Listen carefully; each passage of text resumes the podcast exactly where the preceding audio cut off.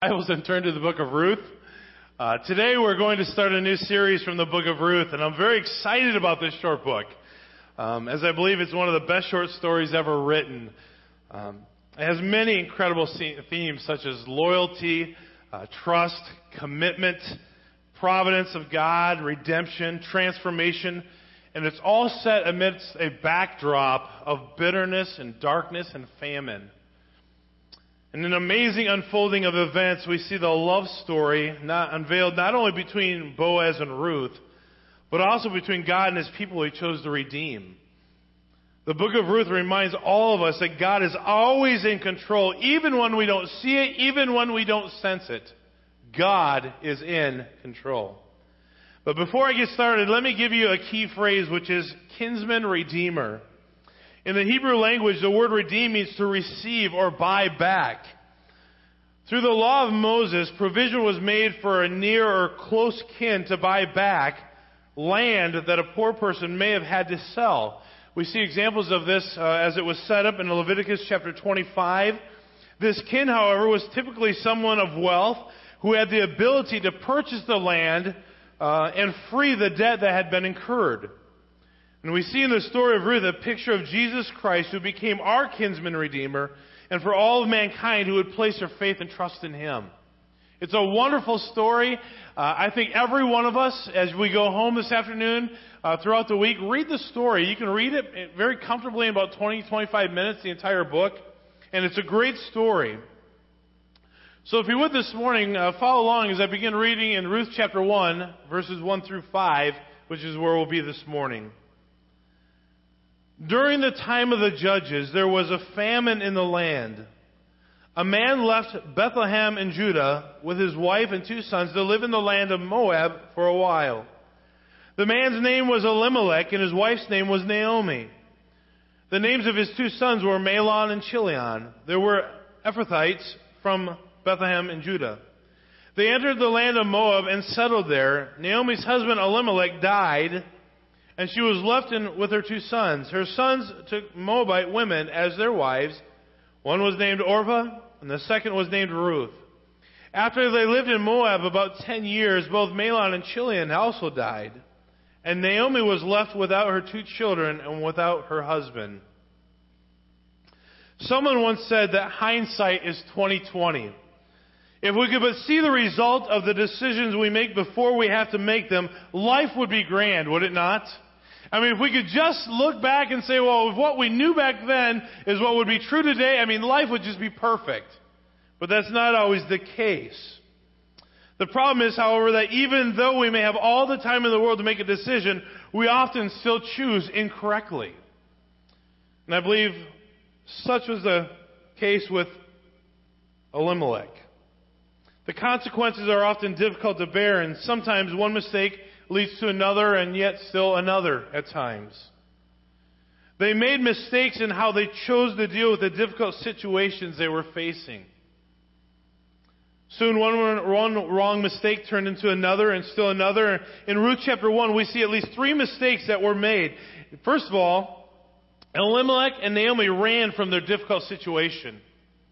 Secondly, Naomi made the mistake of trying to cover up her sin.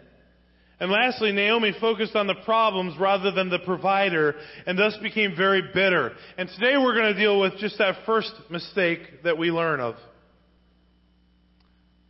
But if I could say this, we need to get a grip on difficult situations. We need to get a grip on these.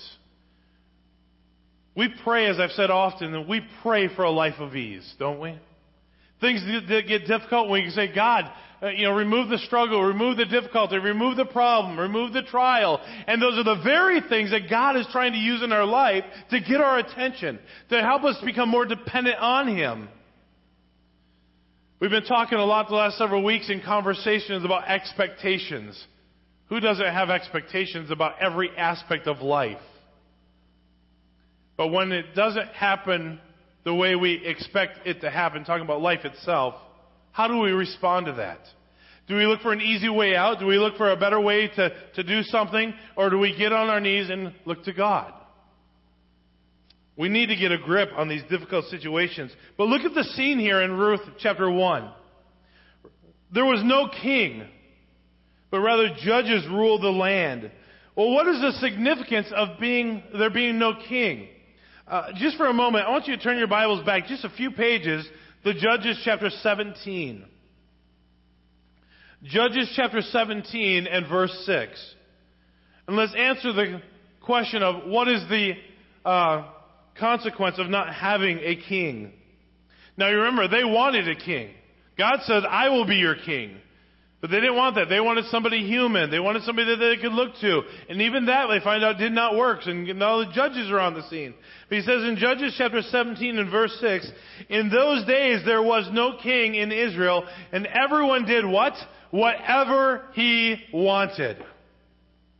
I mean, there was nobody to say, well, you're going to do this and you're going to do that and you're not going to do that. They did whatever they wanted.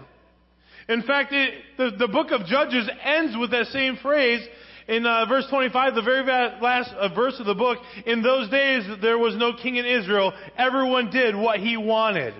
The significance of not having a king is that there was chaos in the land. Doesn't sound so much different than what is taking place in America today. Oh, sure, there are rules. There's some regulations. There's some stipulations that all of us must abide by. But doesn't this seem like the road that we're traveling where everybody can have the right to do whatever they want?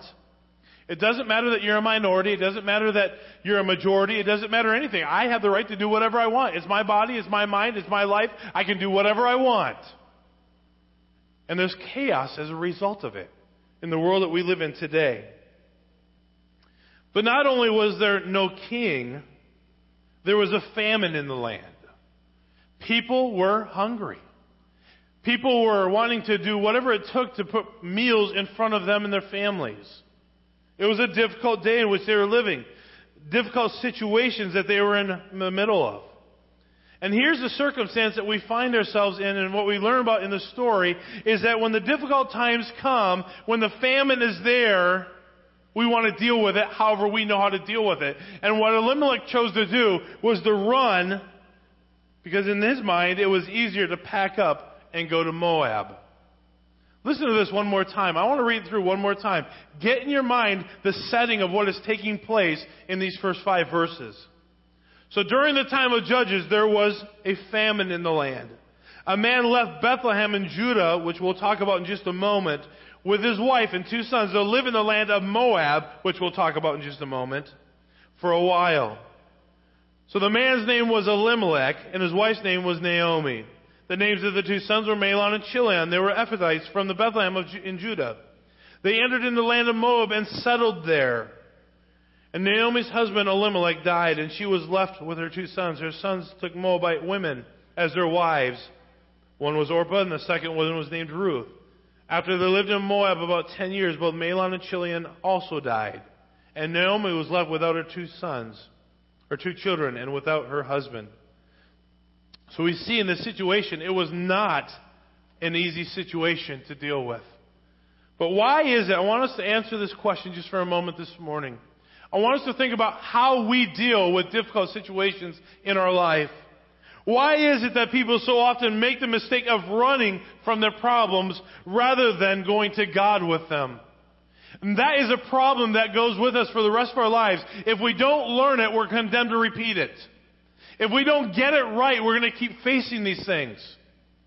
But I have to believe that there are at least five key words that came to my mind, five key reasons why people run from difficult situations rather than facing them. The first reason, the first word that comes to my mind is the word faith. People will often run from their difficult situations because of their lack of faith. And that's a really key ingredient in living life. We have to live by faith. God's Word makes it clear, clear in 2 Corinthians. We are to walk by faith and not by sight. If we are facing a difficult situation and we don't have faith that God is in control, we are going to be simply going by sight and that's going to lead us astray. The bottom line is we need to face difficult situations with great faith. In fact, you remember the verse. In fact, I want you to turn here. We're going to be looking at a, a sequence of verses here just for a moment. The first one is in Hebrews chapter 11. It's a familiar verse. I'm sure you know it. Underline it if you haven't have it, don't have it underlined. It says, now without faith, it is what? It's impossible to please God. It's impossible to please God. And here's the thing. It says, For the one who draws near to him must believe that he exists and rewards those who seek him. Now, notice what it doesn't say. It doesn't say that God will give you whatever you want because that's what he does. It says that he will reward them that seek him with the right attitude that believes that he is there and that he believes that he can handle the situation. But the bottom line is, he says, without faith, you can't please God. You have to exercise faith as a child of God. So here's the situation. Elimelech is facing this famine. He's not sure what to do, so he, it's in his mind easier to pack up everything because he doesn't have faith in what God's ability is. And trust you and me, we'll do the same thing if we don't understand who God is. An understanding of who God is, and understanding that He is there, and understanding of our faith in Him will produce what God thinks is best for us is important. God is not viewed as a solution or a source of help, but rather, or, uh, uh, rather for it's like I've got to fix this problem that I'm in. Isn't that like most of us as men? Let's be honest. We find ourselves in situations, and our first response is, "How can I fix this?" There's got to be something that I can do because I don't like the situation that I am in. And one of the easiest things to do is just kind of run away from it. Pretend it doesn't exist. If I wait out long enough, maybe it'll go away. But it really comes down to a lack of faith. For Elimelech, God is not viewed as the solution or source of hope. It's easier to run because I guess I'll have to fix this. In James chapter 1, another familiar verse, verse 2 says, Consider it great joy, my brothers, whenever you experience various trials. Now, who of us really says, Whoo, thank God I have another trial to go through. Wow, bless God. Give me some more hardship. Yes. No. We run from those things. It's our natural response to not enjoy it, to not like it. But God's Word reminds us we're to consider it great joy. Because God, who in His sovereignty could have allowed those circumstances to evade our life, says, No, I'm going to let them rest on you because there's some things that I want to do in your life. I want to do some shaping. I want to do some molding. I want to do some chiseling. And I want you to learn to depend on me through it all. And I've chosen you to get to go through these things. He says, Consider it great joy, my brothers. Why? Verse 3 knowing that the testing of your faith produces endurance. I don't know about you, but I got enough endurance sometimes. I don't want the testing. But God says, I have better plans for you than what you have for yourself. How do we respond to those things? Sometimes I don't like them. In Philippians chapter 4, another familiar verse, as we think through this process. Chapter 4 and verse 19 says this And my God will supply all your needs according to his riches and glory in Christ Jesus. Question Elimelech is in the middle of this difficult circumstance, this difficult circumstance, these hard situations he's facing. There's a famine. Maybe there's a drought. Maybe it's dry. Maybe people don't have anything. But what does God's word say? My God shall supply. Are we willing to trust God? From God's perspective, I believe Elimelech's decision was a major mistake. And Elimelech believed that it was better for him to pack up everything, move to Moab, rather than to get on his knees and beg God for a miracle. But Moab was not the place. Elimelech's decision was a major mistake for a couple of reasons. Moab, first of all, was a heathen, idolatrous land that worshipped false gods.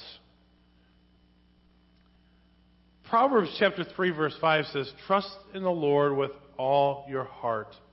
And then what's the next phrase? And lean not on your own understanding. How often have we been in situations similar to Elimelech? where according to what I know and what I think I believe and what I think is best, I need to go this way. And God's word reminds us don't lean on your own understanding, it will lead you the wrong direction. Walk by faith, not by sight. You'll go the wrong way by what you can see. Trust me. Moab was a heathen, idolatrous land that worshiped false gods. And can I just say this? Secondly, Moab was the enemy of God. How do I know that? I'm glad you asked. In uh, Deuteronomy chapter 23, in verse 3, listen, just listen to what God thought of Moab. No Ammonite or Moabite may enter the Lord's assembly. None of their descendants, even to the tenth generation, may even may ever enter into the Lord's assembly. I, I would just kind of guessing out loud here, but I think God had a healthy disdain for the Moabites. He took it pretty serious. He goes, I don't even want to be around them. I don't want them in my assembly. I don't even care if it's their tenth generation. I don't want anything to do with them. And this was the very place that Elimelech packed up and ran to.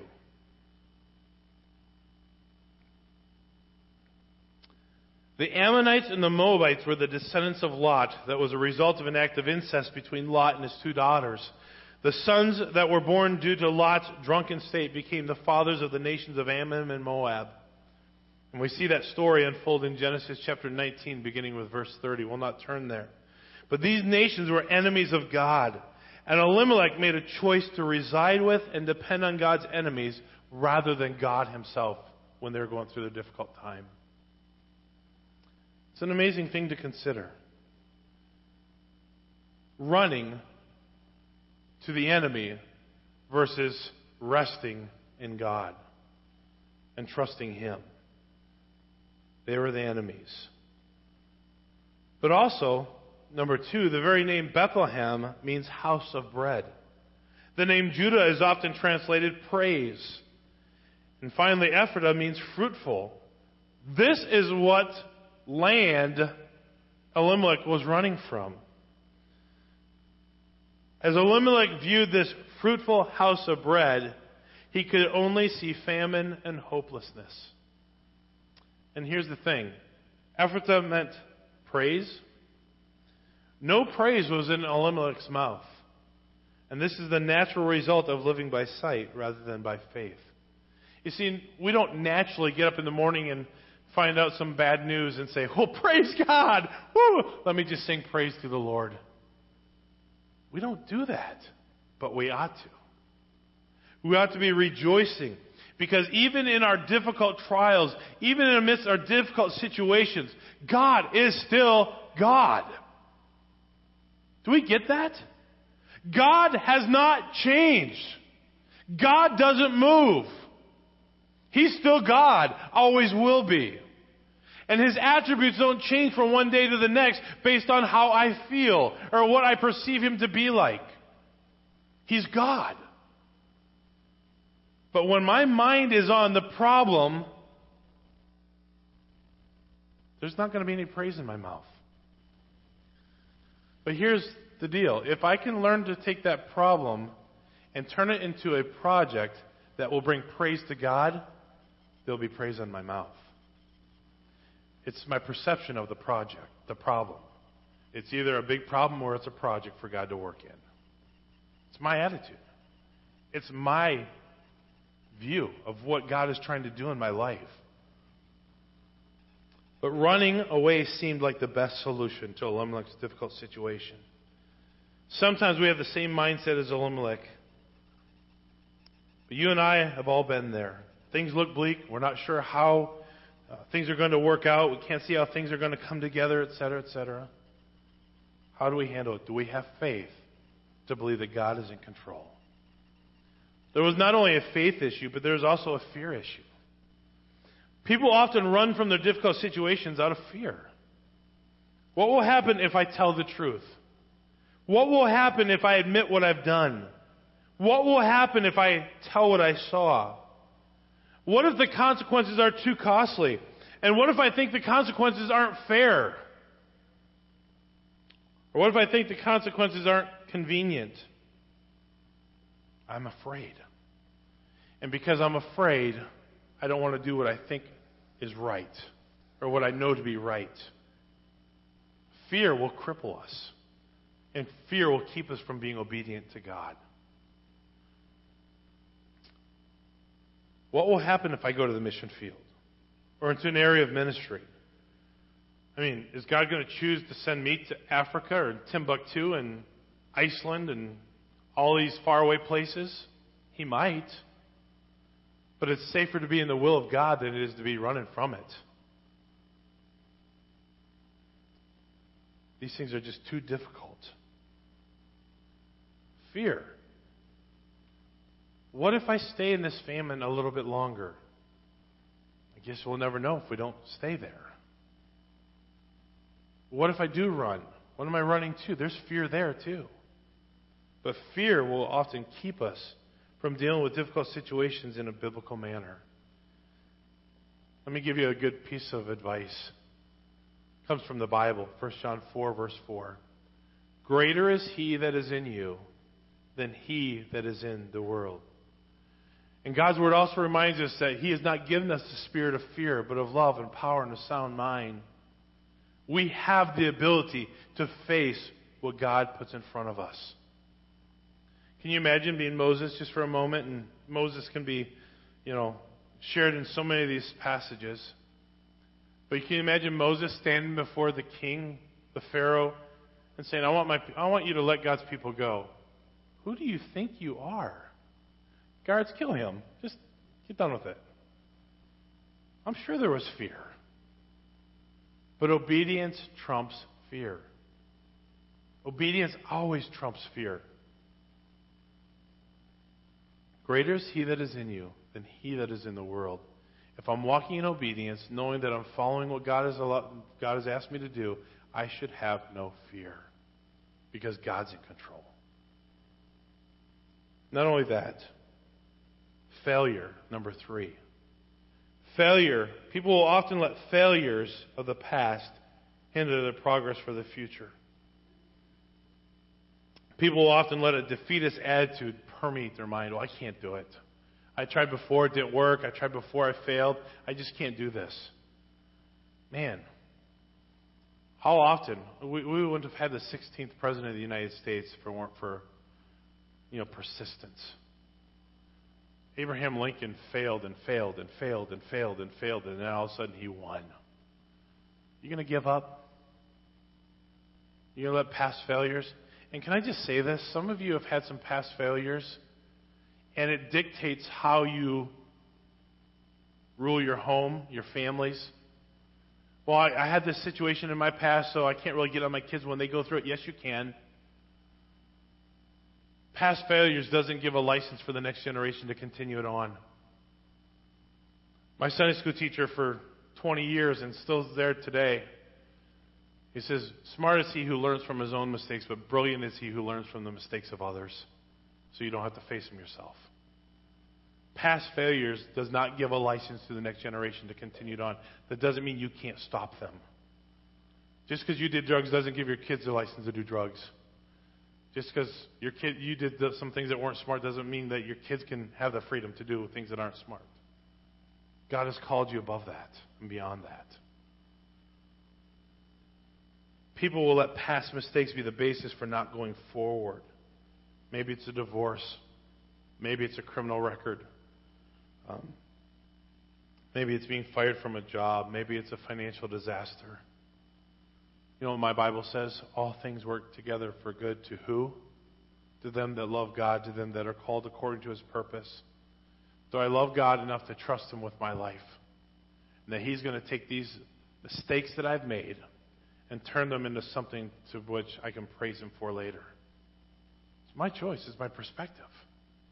Either God's a great God that can work or He's not. Talk about Moses. I can't go back. I killed somebody. Read the story in Exodus chapter 2, beginning of verse 11. I, I, I can't do that. I killed somebody in the desert. I mean, I, I, I past failure. look what God did through him. And I'm not advocating what he did as right. I'm saying God can take the circumstances of past failures and help you move beyond them. But not only faith, not only fear, not only failure, but sometimes even our focus. Number four. People will often be focused on the problem rather than on God who allowed the problem to exist. Did you hear that? God allowed the problem. Because either we believe that God is sovereign, that He's great and powerful, or He's not. There's no middle ground. Either you do or you don't. You agree with that?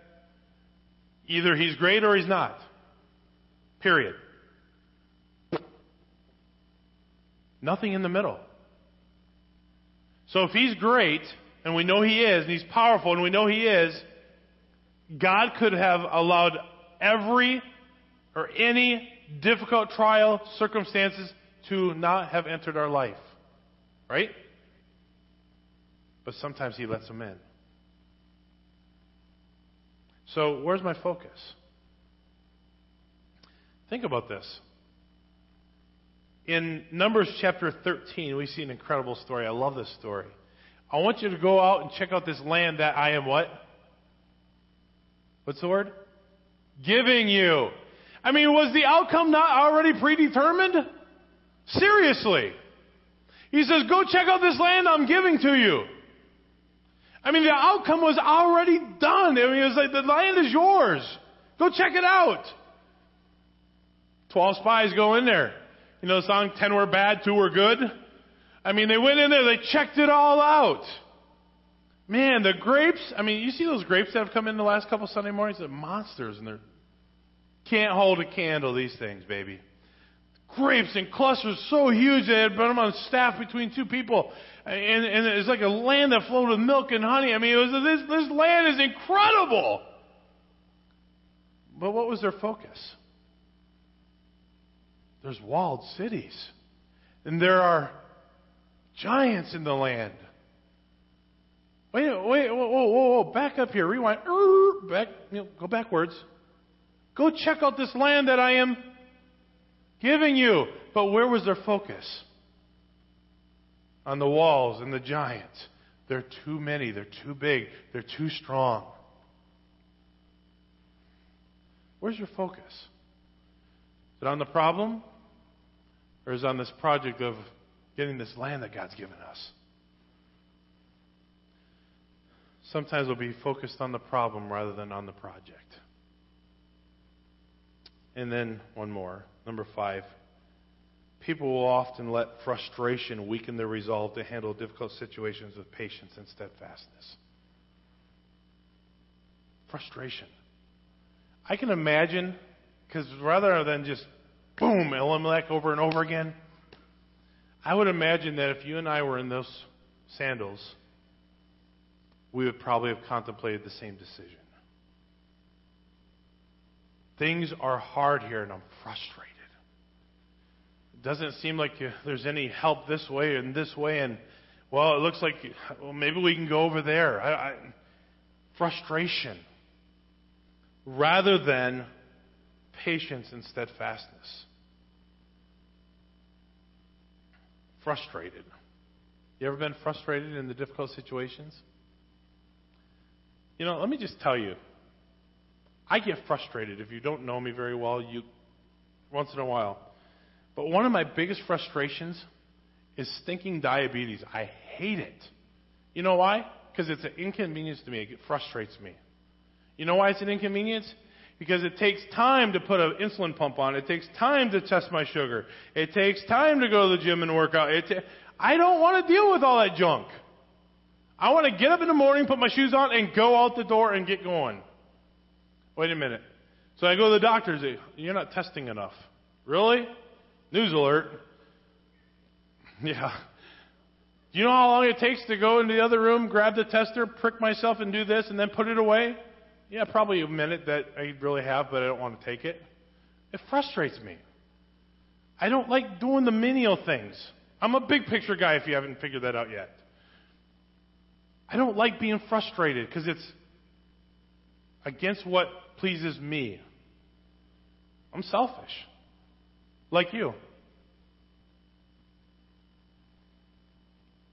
Thank you, Mike. But we'll often let frustrations of the difficulties keep us from moving forward where God wants us to go. Remember Saul confronted by Samuel?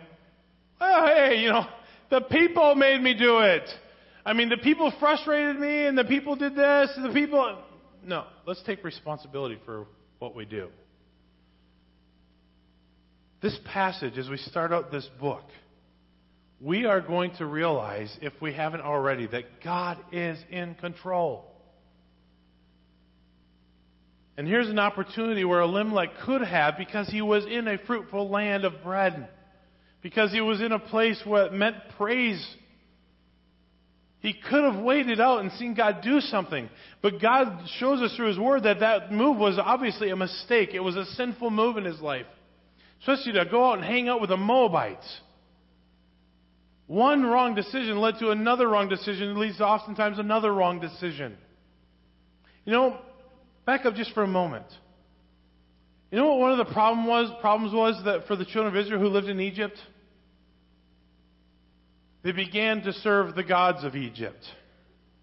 And over and over throughout the Old Testament, we see that when, even as God brought them out of the land of Egypt, after he even brought them out of Pharaoh's bondage, what did they bring with them? The idols and the, the, uh, the gods of Egypt. You can take them out of the land, but the idols went with them. And the problem with Elimelech moving to Moab is that ultimately those gods would become the gods of his children. What does that teach us, folks? The next generation is going to learn from us. What are we teaching them? What are we teaching them?